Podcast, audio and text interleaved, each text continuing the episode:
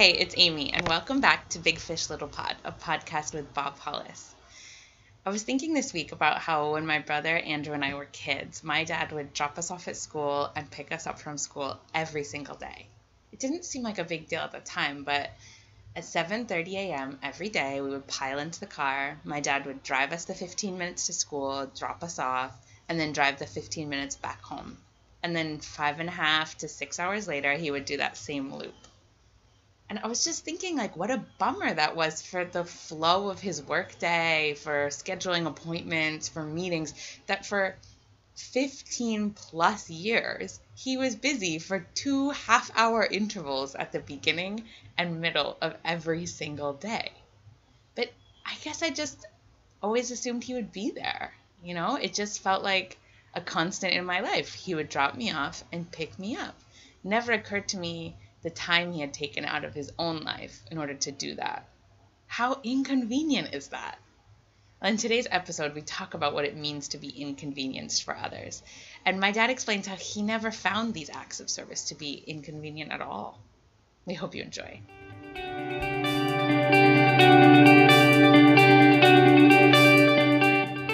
Okay, so today um, I actually have a question for my dad. I was sitting in church yesterday and the minister was preaching on the Good Samaritan.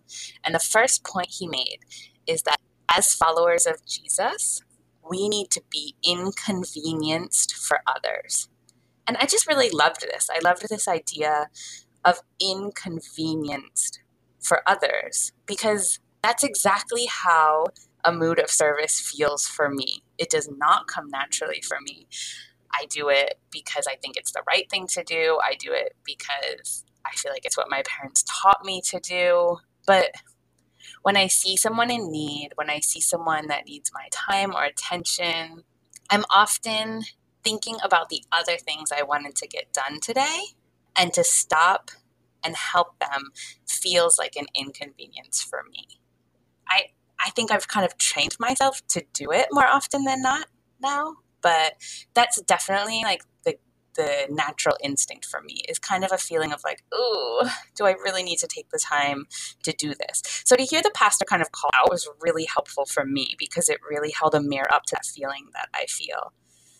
He also said that the kingdom of God is a kingdom of sacrifice. So that's how our service may feel, and that we shouldn't fight that feeling, but we should embrace that feeling, recognize that feeling, and move forward in a mood of service anyway. And as I sat there in church yesterday thinking about this idea of being inconvenienced for others, I thought of you, Dad, and how you are all the time inconvenienced for others. And I, when I thought that maybe we could talk about this today, I thought Dad's gonna hate this because he doesn't want like a whole, whole podcast of us glorifying him. But you really are inconvenienced for others all the time. I mean, it's a joke in our family that you'll drive like seven hours like to go pick Andrew up from college just when he could have taken a bus, you know, or you'll completely go out of your way. You'll wake up at weird times. You'll stay up late. You'll always take the phone call. Like, but to speak of like the hundreds of people that you've helped through actual tragedies and difficult times in their lives when it was not convenient for you. So I just feel like it's such a natural thing about you to be inconvenienced for others. And my feeling was, is that something like me that you've just trained yourself into? Are you able to fight that knee jerk response of like, ugh, I don't really want to do this, but this is my responsibility as a minister or as a father or as a friend or as a follower of Jesus? Or do you actually have a taste for that type of service? Do you actually enjoy that type of service in a way that I really don't? So that's that's my question. All right. So we can debunk the the assumption that I am something really great because I live my life inconvenienced for others. Um, because I honestly, I honestly can look back over my 40 years of ministry right now and say, maybe I can think of 10 times that I was inconvenient What?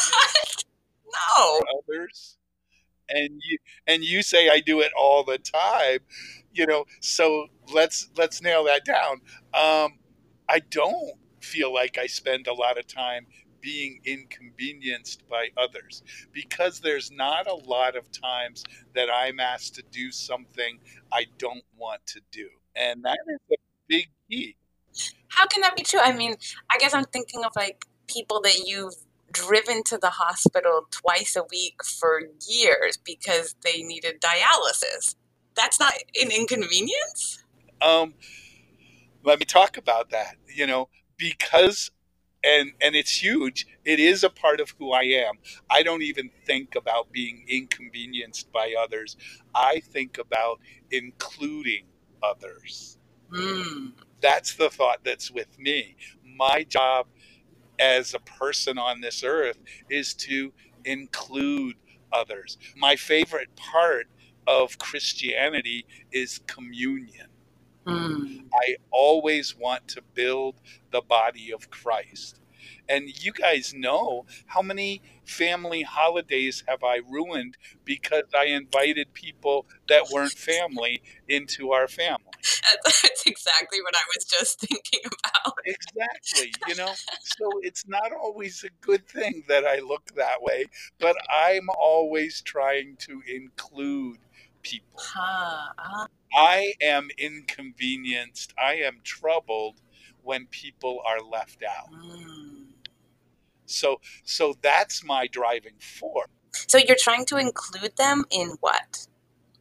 in life and life the way it's meant to be. Which you feel is abundant in your own experience? Absolutely. Oh, Wow, that makes so much sense actually. Like you have been blessed, and so you're trying to include them in that blessing. If my life stunk, then then I wouldn't want to invite people into it. Wow, okay, I totally never got that before. But I kind of like my life. I like who I am. I like the people that I have in my family, and so I was always including that. And and where does that come from? You know, I don't know if that was innately a part of who I am. It sure feels like it, you know. But I grew up eating breakfast across from a sign that said, Joy is Jesus first, others second, yourself last. Other people hate that saying. know, and I I've been to counseling and I've learned if you don't take care of yourself, you can't take care of others, you know? Yeah. Um, Yeah. so I understand that and I agree with that as well. But I grew up with Jesus first, others second, yourself last, and you'll have joy. And I have, Mm, you know. So I believe that, mhm. you know. I'm also a people pleaser and an enabler. Mhm. So, so in a negative sense, I always want to help people to make them feel better with the ultimate goal of getting them to love me. Hmm. I want to be loved and adored. Mhm. You know, Mm. if you do nice things for people, you get loved and adored. Yeah. You know, so there's a negative part of that. Um, I also grew up with my mom and dad at a point in time in their life when they had physical, financial, and emotional and spiritual abundance. So when we when we when we were at the at the base in Norfolk and it was Thanksgiving or Christmas time and my dad knew there were 17 young men away from home in the Navy um, on Thanksgiving or Christmas, they Yeah. came to our house. You know? And so I have my parents living that way. I have my parents starting a Meals on Wheels program, you know, working for Habitat uh, for Humanity, driving somebody five days a week for dialysis, or or two days a week up to Boston for chemo.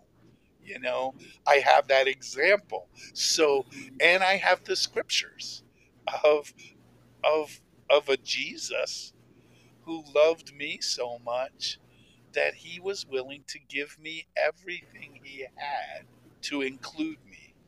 So all those things piled together in a consistent message that the best life I can find is to to help others and to include them. So when I heard you say inconvenienced for others, you know, I can think of a time when I we we had two kids in our youth group. One of them loved Joe Montana and the 49ers, and one of them loved um, oh, who was the quarterback of the Dolphins that never won a Super Bowl? Talking to the wrong kid. well, Andrew, you're gonna have to answer this one for me. I can't remember his name right now, but uh, but they were in the Super Bowl together, so we had a Super mm-hmm. Bowl party, and and I got a call that that someone's boyfriend had just died. Yeah. I did not want to leave that party. Yeah. To go deal with that person. Mm. I didn't want to. Mm. Um, and the and the person was three hours away that died. And so it really meant going to get this person in my town, driving three hours to see the dead body, um, and spend all that time with her. I didn't want to do that. Yeah. I wanted to wait till tomorrow after the party. I was inconvenienced yeah. at that moment because I didn't want to do mm-hmm. the right thing. Mm. Yeah, I mean, I guess that's how I feel all the time. yeah. And I understand that. And people who have a healthier dose of, I have to take care of myself before I take care of others, will feel that way more than I do. And people who grew up without any abundance or without anyone giving to them learn to to protect what they get for themselves. You know, but everything that I am, everything I was taught, everything that I've experienced have has led me to that place where I just want to include people in life. Wow. You know, and and again, please hear the double-sided coin of that. I I do do really nice things for people. Yeah. But I like I just drove somebody 3 hours to an airport. Mm-hmm. Um but I we had a great 3 hours talking about our life. Yeah. You know? Yeah. When I used to drive 7 hours to get Andrew, it was really only 6 and then drive home instead of him taking the bus. What that meant for me is that I got six hours of Andrew alone yeah. in a car. Yeah. That was way worth it for me. That wasn't inconvenient. Yeah.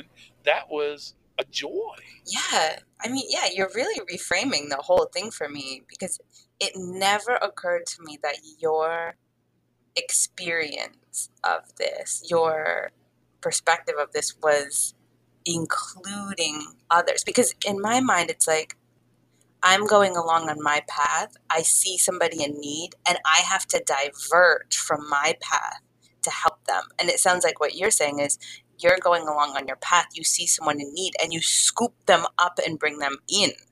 Absolutely. It's a totally different experience. Absolutely.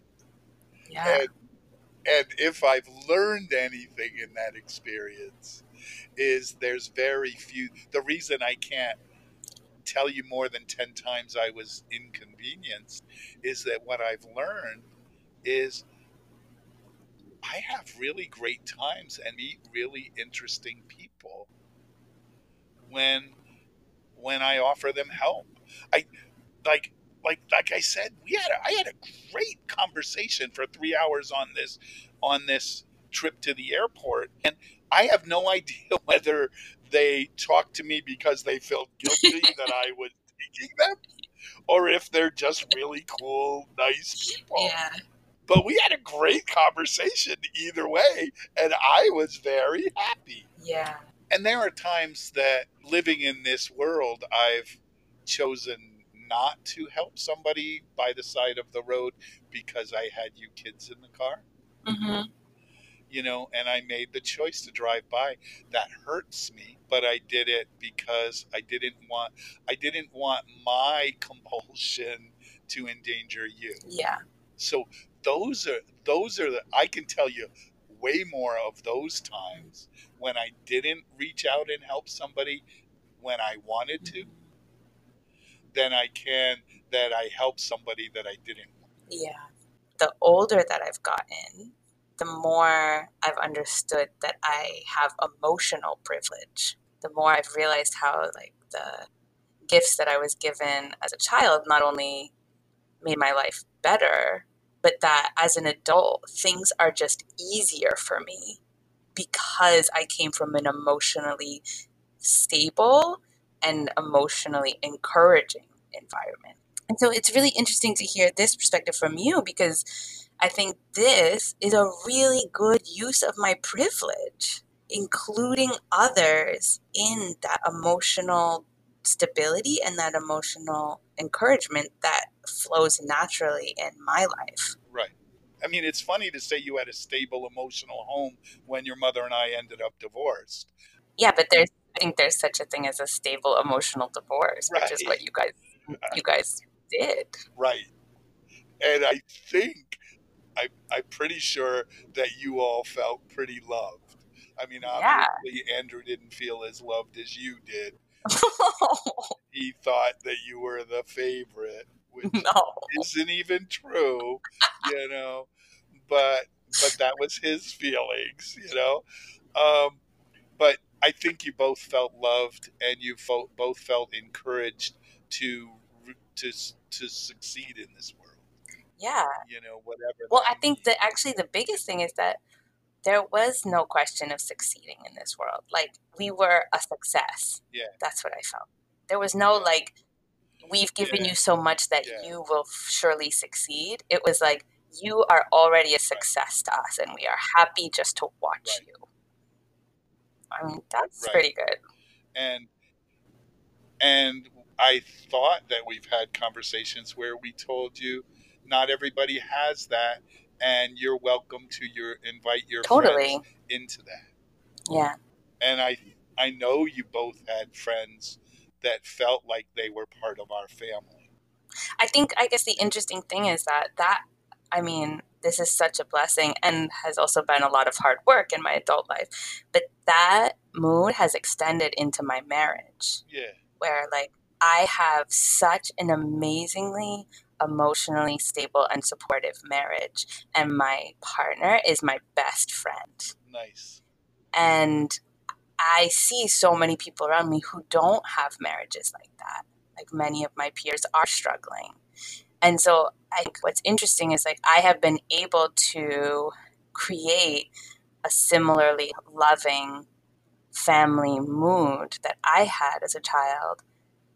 But I don't think that I extend that to the extent that I did when I lived at home with you. And so I think that would be a really good place for me to do some work to really take the time and effort and energy to extend the love that Janardin and I have in our home to others who may not be currently experiencing that in their homes. Right. But I guess I get nervous when I hear we need to be inconvenienced mm-hmm. for others. I don't need to hear this warning. I need to hear the warning that you all give me. You know, Bob, you have to protect yourself and your family. Yeah. You know, you have to take care of yourself. Stop taking care of everyone else. Mm-hmm. And that's the message I have to hear. Mm-hmm. You know, and I'm finally taking care of myself. But let me speak to those of you who do feel inconvenienced. Please, in those situations, remember that you have a choice. If you don't want to, don't do it. If you don't want to, you're just going to be miserable. You may learn, you may get lucky and learn that, oh, I did this and I didn't want to. Yeah. And what a blessing it Jesus, when he was looking at the cross, I think the most powerful part of looking at the cross was Jesus saying, I don't really want to do this. I would rather go another route that didn't include losing my life. But God, if you say this is the way, Mhm. I'll do it. I choose to do it. Like I said, I can only, because of the way I was raised, I can't take any credit for this because of either how I was made or how I was raised or what I learned or all those things. I can't think of more than 10 times in my life where I helped somebody that I didn't want to originally. Yeah. that makes me lucky when it comes to this. And it makes the people around me unlucky Yeah. because sometimes I didn't take care of them. As someone around you for 18 years, I would argue that point too. but- Okay, well, I'm glad because, like, I did invite people for Christmas and it wasn't always well received. Yeah, but I guess it just. I mean, you can only be mad at someone so much because they offer to take people in off the streets. You know what I mean? It's like. Like, Yeah, we were all the Scrooges and you were like the Bob Cratchit, you know? Like, no one hates Bob Cratchit. right. right. Yeah. But there's there's two sides of each coin on those, you know. Yeah. So don't look at Bob Cratchit and think, oh, he's just so wonderful if he wasn't taking care of himself too. So this week, decide where in the spectrum you are. Are you somebody who just when, when you see either a, a lost puppy or a lost person, does your heart immediately go and want to just scoop them up? Or are you somebody who sees a mangy dog or a person that you're not sure you can trust? You know, either one of you in those places is a child of God. And either one of you can end up celebrating communion. So so decide where in the spectrum you are in that and say to God, I not only am ready to do this, I want to do this.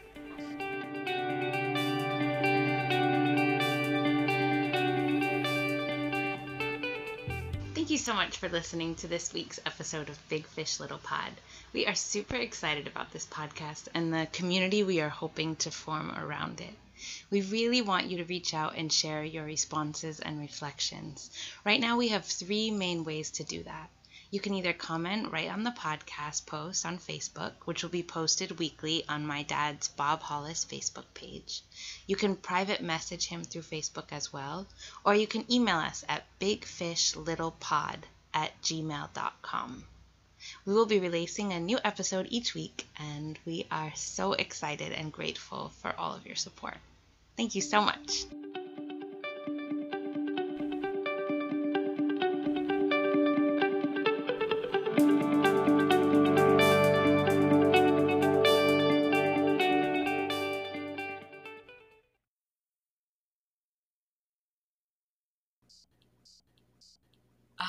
I don't know how to open. it.